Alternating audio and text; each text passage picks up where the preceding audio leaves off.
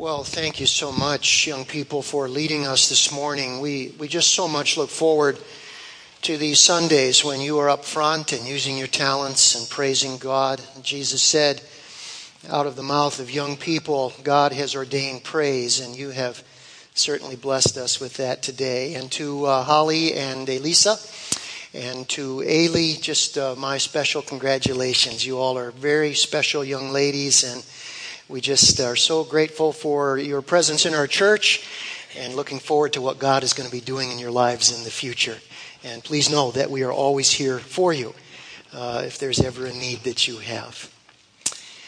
Well, I'd like you to take your Bibles and turn with me to Mark chapter 10, and I'd like you to follow along as I read starting in verse 17 down to verse 22. In the Chair Bible in front of you, it's page 1006. If you want to take that Bible and turn there, please follow along as I read from God's Word. Mark 10, starting in verse 17. And as he was setting out on his journey, a man ran up and knelt before Jesus and asked him, "Good teacher, what must I do to inherit eternal life?" And Jesus said to him, "Why do you call me good? No one is good except God alone. You know the commandments: do not murder, do not commit adultery, do not steal, do not bear false witness, do not defraud, honor your father and mother." And he said to him, "Teacher, all these I have kept from my youth." And Jesus, looking at him, loved him and said to him, "You lack one thing. Go, sell all that you have and give to the poor, and you will have treasure in heaven. And come, follow me."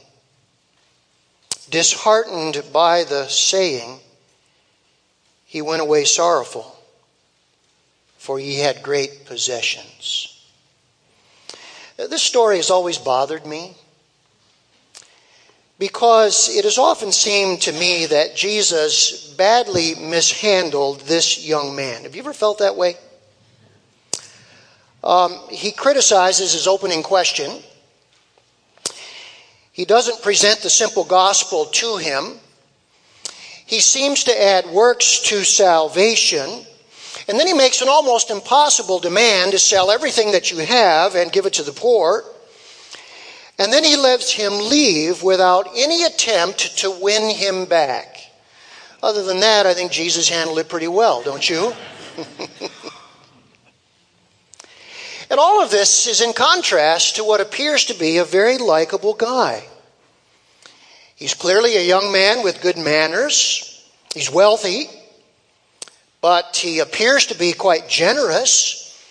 He has high moral standards, and he's very interested in spiritual things. Why does Jesus seem to discourage him? I think you know the answer. Jesus is a better student of human nature than we are, isn't he? And we see only the surface, but Jesus sees the heart. And this man's likable surface concealed some very serious problems underneath. A number of years ago, a friend of mine bought a home with a very nice basement. He thought it was a nice basement. And then one day, behind a very carefully placed panel, he discovered a huge crack in the basement wall. And he had spent a lot of money securing and repairing that basement. And a very nice surface can hide a flawed interior. And that's what we see with this young man. He had a serious number of spiritual problems that kept him from eternal life. Today, as we continue our series in the Gospel of Mark, we are coming to this episode about the rich young ruler. And what an opportunity for us on Youth Sunday that we would talk about a young man. And what I want to do is this. I want us to see his actions and then the heart problems that Jesus saw. And then after we have seen those, Jesus is going to make some very important applications for our lives. Let's take a moment, shall we? And let's just pray together. Lord, this is the only place in the Gospel of Mark where the phrase eternal life appears, and it appears twice. And nothing could be more important than how it is that we receive eternal life. And we thank you for the perceptiveness of the Lord Jesus. And we know that this story is not about a young man simply who lived many years ago, but it is about all of us and what it really involves to receive the gift of eternal life from Jesus Christ our Lord. Lead us to understand that today. I pray for anyone here who does not have eternal life, that their hearts might be touched, and they may want what Jesus alone can give. For his sake we pray. Amen. I want you to notice that as we look at this story, first of all, this young man asked the wrong question. And he had a wrong view of salvation. You will notice the question he asked Jesus was, "Good teacher, what must I do to inherit eternal life?" Now that little word "do" is very, very critical here. It is a word that means this: actions one undertakes that cause, bring about, or accomplish something. Let me say that again. Actions one undertakes that cause, bring about, or accomplish something. You see, this young man thought he could earn eternal life by his good deeds. You know what mentality he had? He had a good guys, bad guys mentality.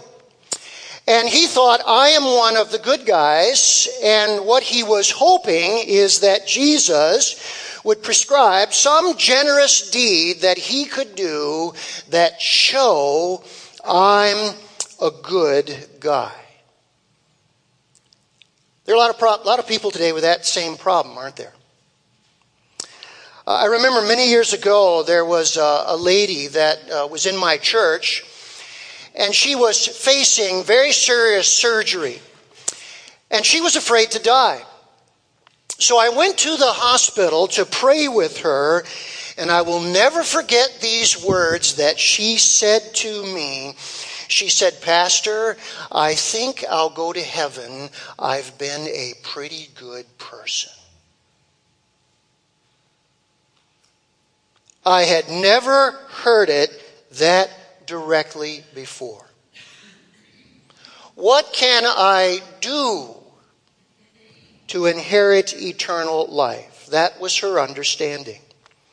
Now, very fortunately, she survived surgery. She lived a few years more, and she came to a true assurance of eternal life.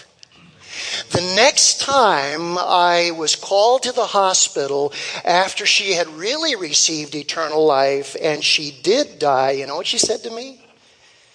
"I can't wait to see Jesus." What a difference. Notice the second action. This young man used the wrong word, and he had a wrong view of God. He called Jesus good teacher, and Jesus said to him, "Why do you call me good? No one is good but God." Now, Jesus was not denying his own goodness here. In fact, this is a veiled claim to his deity. He was saying to the young man, "Don't you call me good unless you think that I have come from God and I am God." But what Jesus was doing was he was taking the man's attention off of himself and putting it onto God. You see, people that think they can earn their own salvation, they have a low view of God. And what they need to do is see themselves next to God's perfect character. Do you know in Jesus' day, it was virtually unheard of to call a person good? Now, we do that all the time, don't we? We say, well, he's a good person. They're good neighbors. We would say, he's a good guy, or she's a good kid. We do that all the time. But in the Old Testament, good was customarily used only for God. And this word good that is used here 3 times in the space of a couple of verses is a word that means inner worth, especially moral worth, and it is referring to the moral perfection of God's character. You know what happens? When we see ourselves next to God, we see how far short we really fall. Let's suppose that we're going to have a jumping contest here this morning, okay? And I'm going to invite our 3 graduates to come and join me on the platform. Let's just describe this, okay? And so all 4 of us are going to have a jumping contest, and we're going to see who can jump the highest, all right? You ready? Oh, I haven't told you the goal. You know what the goal is? You see that fan up there? That's the goal. If anyone can do it, I've just been told Holly could do it, all right? Now, obviously, I don't really care who of us could jump the highest. I'm sure it's not going to be me. But how many will reach the goal? None of us. And human goodness is like that. You see, when we compare ourselves to others, we feel closer to God. But when we compare ourselves to God, we miss the goal by a long shot. And you know what Jesus wanted to do? He wanted this young man, and he wants you and me to see the reason we cannot earn eternal life is because we cannot be good enough. Probably one of the greatest statements of this in our Christian music is the 2nd verse of Rock of Ages. Would you read it with me this morning? Let's read it together. Not the labors of my hands can fulfill thy law's demands.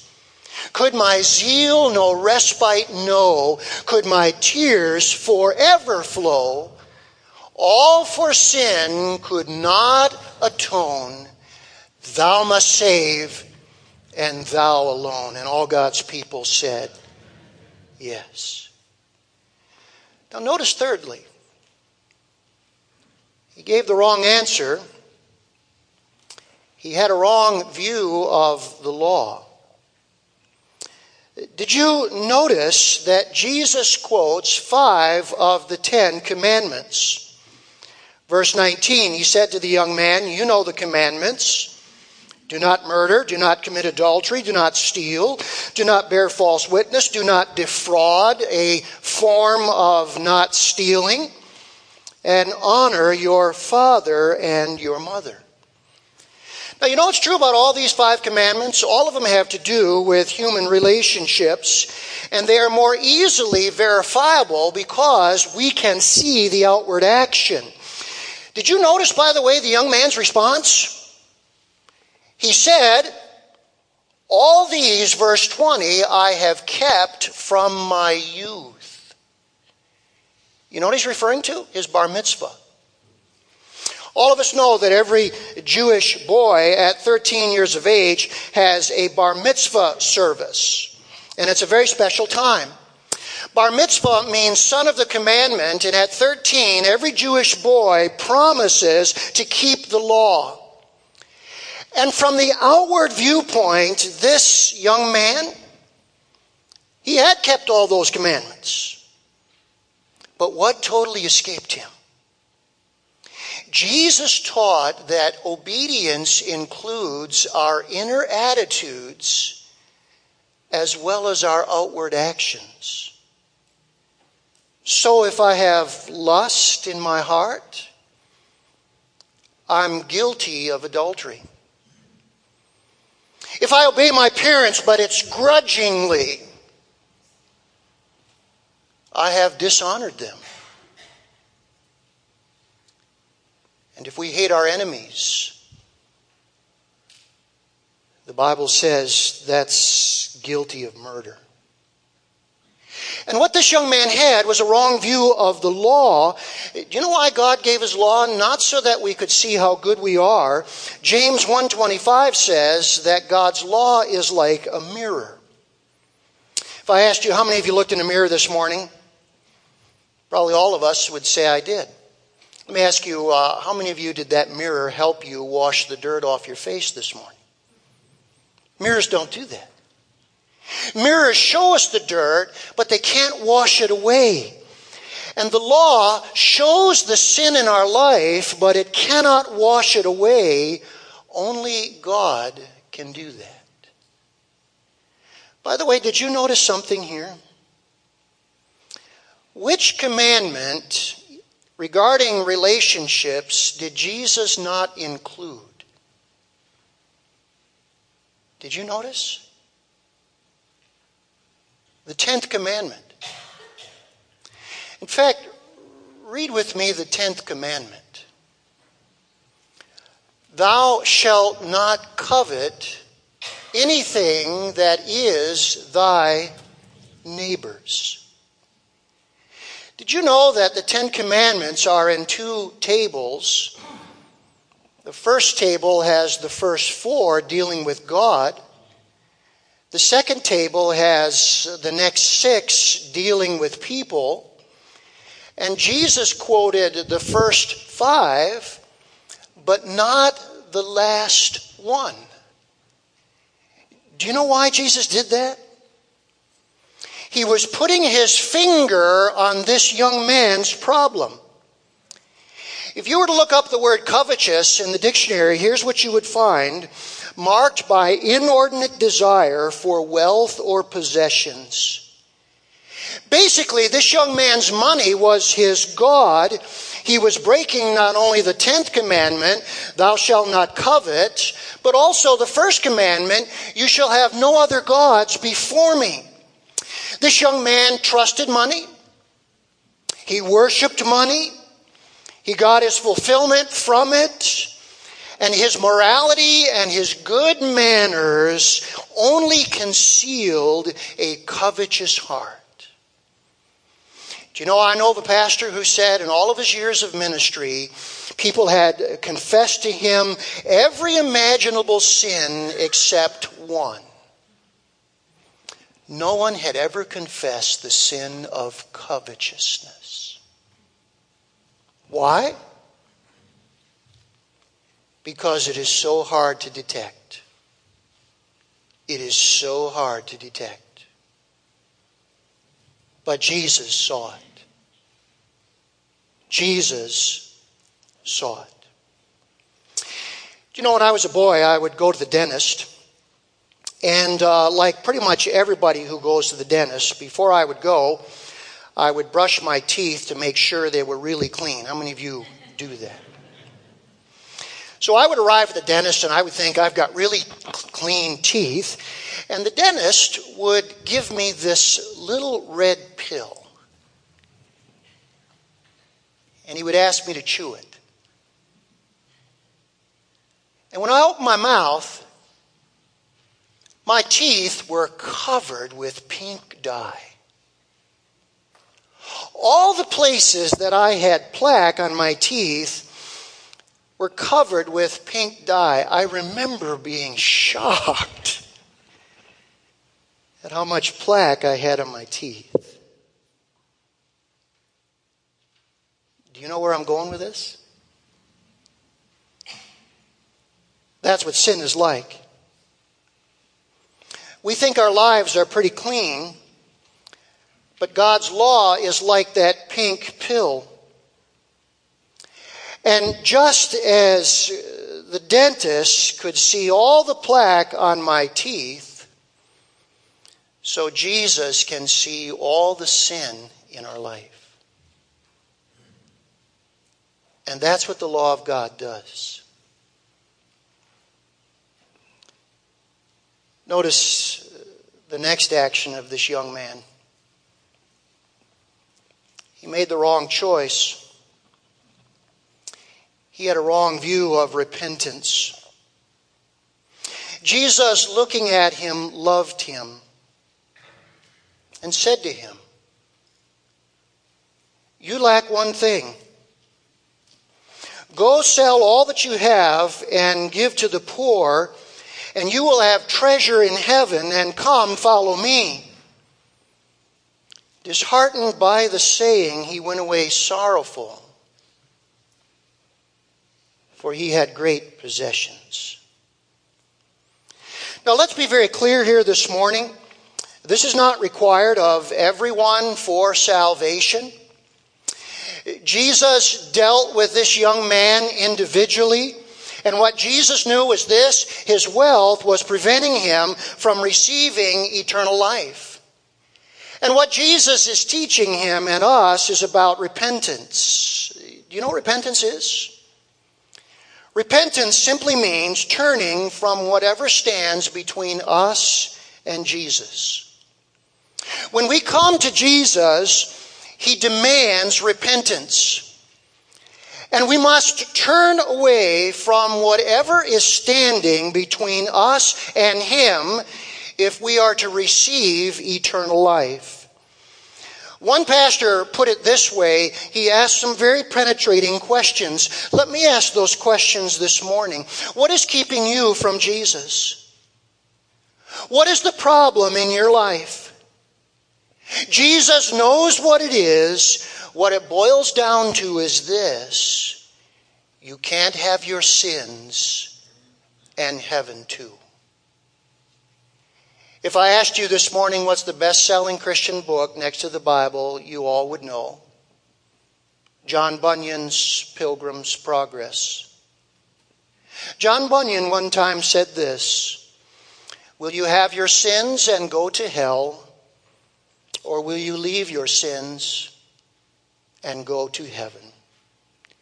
And whatever gods are in the way, whether they be gods of possessions or position or power, it could be a god of a person in our life or some sinful pleasure in our life, we must turn from those gods and turn to Jesus if we are to receive eternal life. I think all of us know this morning it's very, very difficult to receive the gift of eternal life when your hands are clutching sinful things.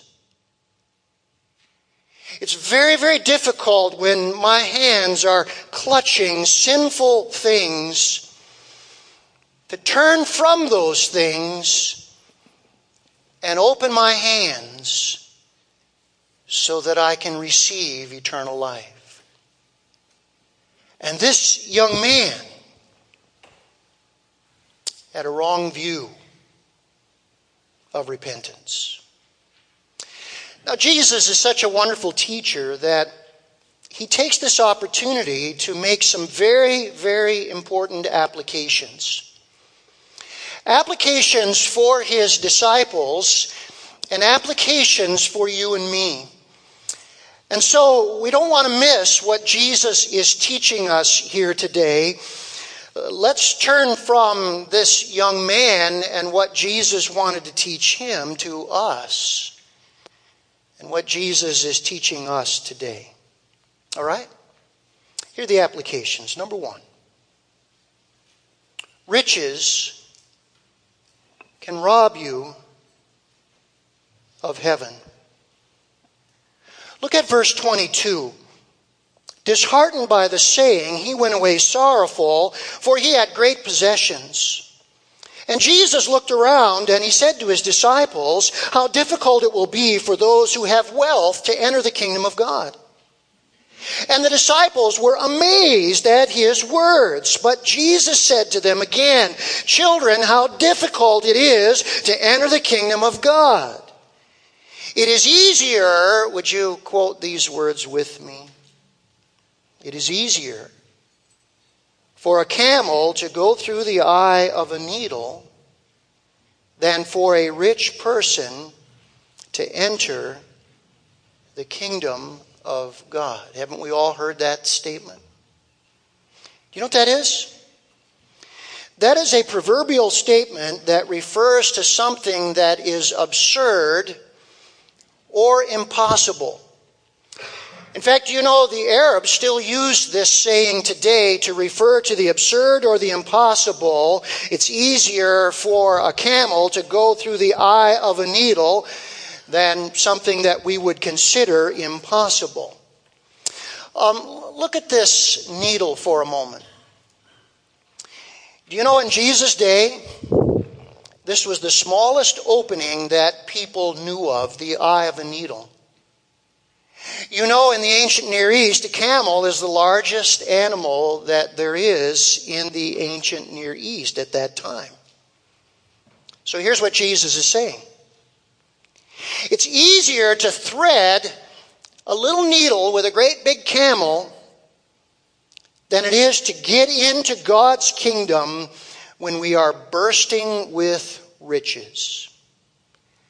And we have to ask this question, why is wealth and material possessions so dangerous? Well, it's not because they're evil in and of themselves, because they are not. Many people in the Bible were wealthy people, but here's the danger. Material possessions can blind you so that you do not have a desire for the spiritual. Think about this. If we grow up with good manners, education, we get a good job, we have a nice spouse, a nice family, a house, a car, you know, we can begin to think, I've arrived. I've achieved the American dream. This is what life is all about. But Jesus would say to us this. This is not what life is all about. Life is about God. Life is about Jesus. Life is about salvation. Life is about heaven. It is about hell. And success can keep us from the Savior. It can blind us to our real need. Here's the second application. Only God can save your soul. Look at verse 26. And they were exceedingly astonished, and they said to him, "Then who can be saved?" Jesus looked at them and said, "With man it is impossible, but not with God. For all things are possible with God." You know what Jesus is teaching us? There are two ways people try to enter heaven. Man's way and God's way.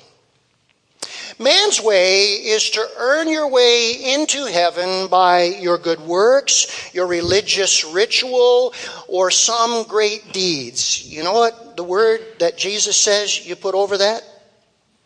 Impossible. Impossible. But then there's God's way.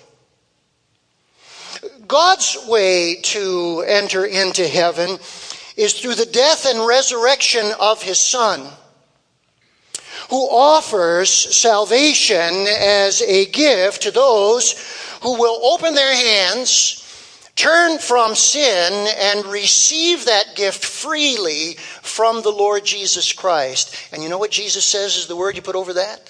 Possible. Possible. Only God can save your soul. Third application. The rewards are worth the cost. Did you notice there is a cost? Jesus was very plain about that. There is a cost. Look at verse 28. Peter began to say to him, "See, we have left everything and followed you. And Jesus said, "Truly I say to you, there is no one who has left house or brothers or sisters or father or mother or children or lands for my sake and the gospel." Later on in verse 30, he says, "There will be persecutions." There is a cost. I talked to a young man yesterday on the phone. We talked for an hour. He said, "When I began to take a stand for Christ, I had friends who no longer wanted anything to do with me." He lost his old friends. Some of us here today know what it's like to have family members who become critical of you because you are a Christ follower. Other family members misunderstand you. And you may have to give up some things when you come to Jesus that no longer are in God's will for your life. There is a cost, but there are great rewards. Great rewards. Look at what Jesus said about the rewards. "You will receive 100-fold now in this time, houses and brothers and sisters and mothers and children and lands, and in the age to come, eternal life. But many who are first will be last, and the last first." Did you see the rewards? You get a new family in the family of God. Do you know there are people here in this church who are closer to me and have come to actually mean more to me than some of my own relatives? And many of us could say the very same thing. And the reason is when you come to Jesus, you get a new family, and it's a family like nobody else can give. It's an amazing award. Jesus says another reward is heaven. He says, "In the age to come, you'll have the completion of eternal life." And then he says, there's going to be rewards when we get to heaven, because many who are first right now and seem to be on top of the heap, they're going to be last. And those who are last right now, someday they're going to be first. What an incredible thing. You can feel like, I'm on the bottom right now. But Jesus says in heaven, you're going to discover you are on the top when he rewards you. You see, the rewards are always worth the cost. When I grew up, as a boy, I heard about 5 missionaries who attempted to reach an unreached tribe in South America called the Auca Indians. And in their efforts to reach them, they flew in a plane, and they began to be friendly with these natives. What they didn't know was that their lives were gravely in danger. And one day, while they were down on the beach trying to be friends to these natives, all 5 of these young men, many of them married, were murdered as the natives turned on them and killed them with spears and machetes. One of those young men was Jim Elliot. And he was a wonderfully committed Christian. His journals can still be read today.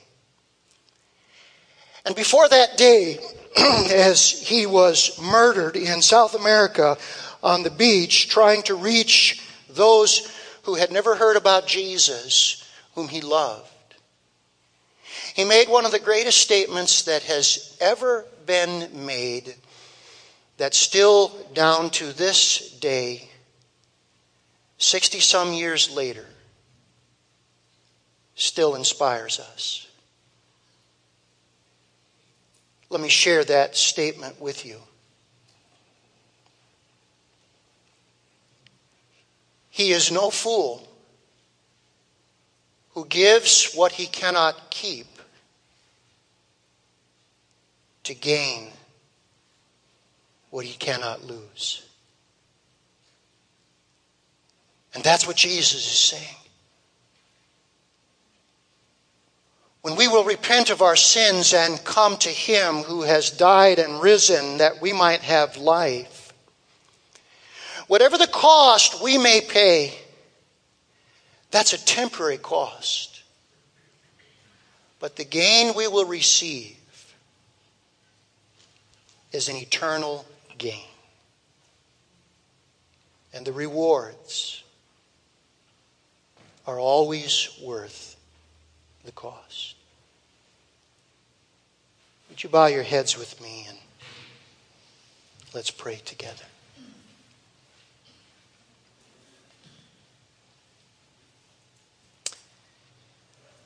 Just before we close this morning,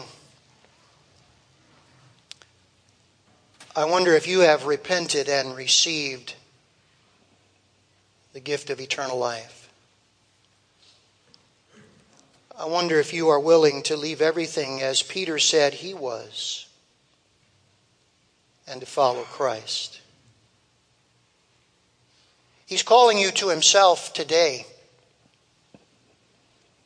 and you can receive the eternal life that he died and rose again to give you.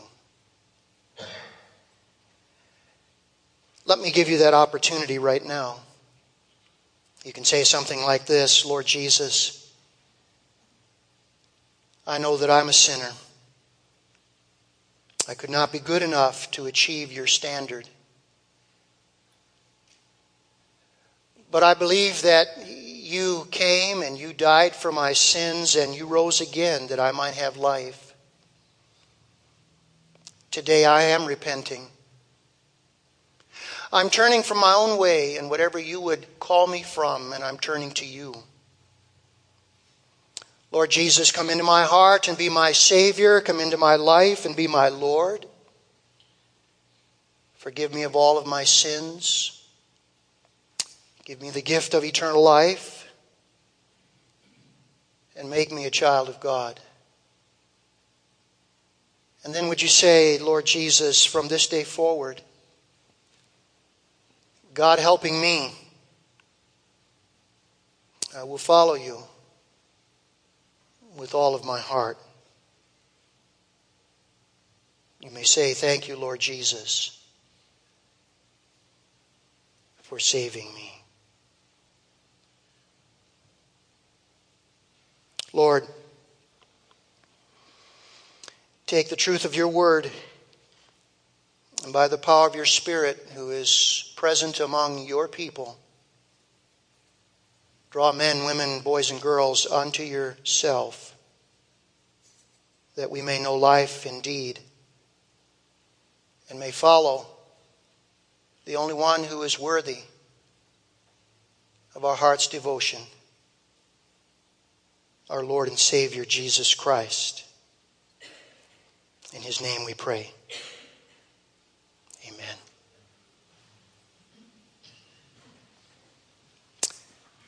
We're so blessed to have our young people come back and lead us in our final song, and they're going to do that now. If there's any way that we can help you with anything you've heard today, it would be our desire to do that. And so let's stand together and sing. As we get to the close of this song, we will be dismissed. And you are welcome if you want to come to the front and greet these young people, or you can wait till they get out to the lobby, whatever it is. But let's stand together, shall we? And let's close with this wonderful song.